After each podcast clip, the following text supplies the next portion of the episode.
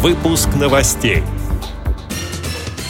Закон об основах социального обслуживания вступил в силу. Правительство РФ утвердило перечни жизненно необходимых и важнейших лекарств на текущий год. В Брянской области Трубчевская школа-интернат для слепых и слабовидящих детей отметила 70-летие. Студент из Эквадора изобрел костюм для незрячих. Далее об этом подробнее в студии Наталья Гамаюнова. Здравствуйте. Здравствуйте. 1 января в России в силу вступил закон об основах социального обслуживания. В документе прописаны условия и порядок предоставления соцуслуг, а также определены основания для признания граждан нуждающимися в социальном обслуживании.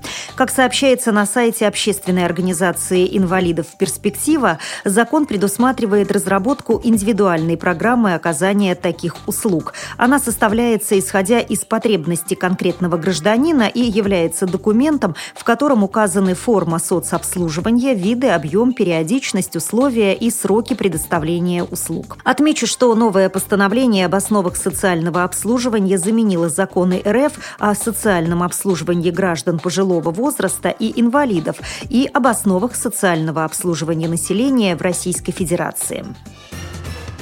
Премьер-министр России Дмитрий Медведев подписал распоряжение об утверждении перечней жизненно необходимых и важнейших лекарственных препаратов на 2015 год.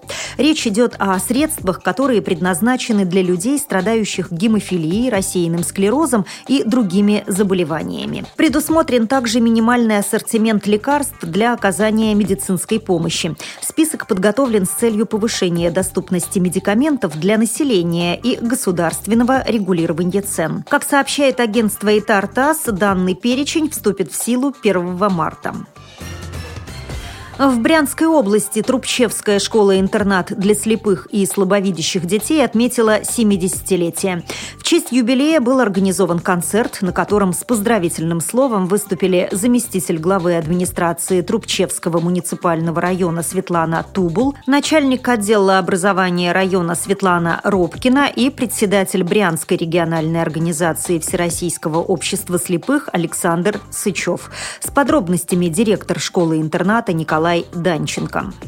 Официальная часть поздравлений у нас проходила перемешку с концертом, который поставили нашими силами. То есть детишки нам давали концерт э, на протяжении где-то двух с половиной часов. При школе-интернате уже 35 лет работает филиал школы детской, детской школы искусств. То есть половина из того, что нам исполнилось. И учителя обучают мне игре на инструментах таких, как баян, фортепиано. Дети получают дополнительное музыкальное образование. Благодарим за предоставленную информацию Ольгу Иванину. Студент из Эквадора создал костюм для незрячих людей «Рунатек». Изобретение основано на электронной копии биологической системы летучих мышей, пишет сайт неинвалид.ру. Цитирую слова разработчика Интиконда. Костюм оборудован ультразвуковыми сенсорами, чтобы человек мог ориентироваться в разной обстановке. Издавая вибрации, устройство направляет и предупреждает о том, что рядом находятся различные объекты.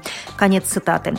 Проект вызвал интерес не только у частных изобретателей, но и у государства. В частности, оказать помощь в усовершенствовании изобретения намерен технологический центр Эквадора «Ечай». С этими и другими новостями вы можете познакомиться на сайте Радио ВОЗ. Мы будем рады рассказать о событиях в вашем регионе. Пишите нам по адресу новости собака ру. Я желаю вам всего доброго и до встречи.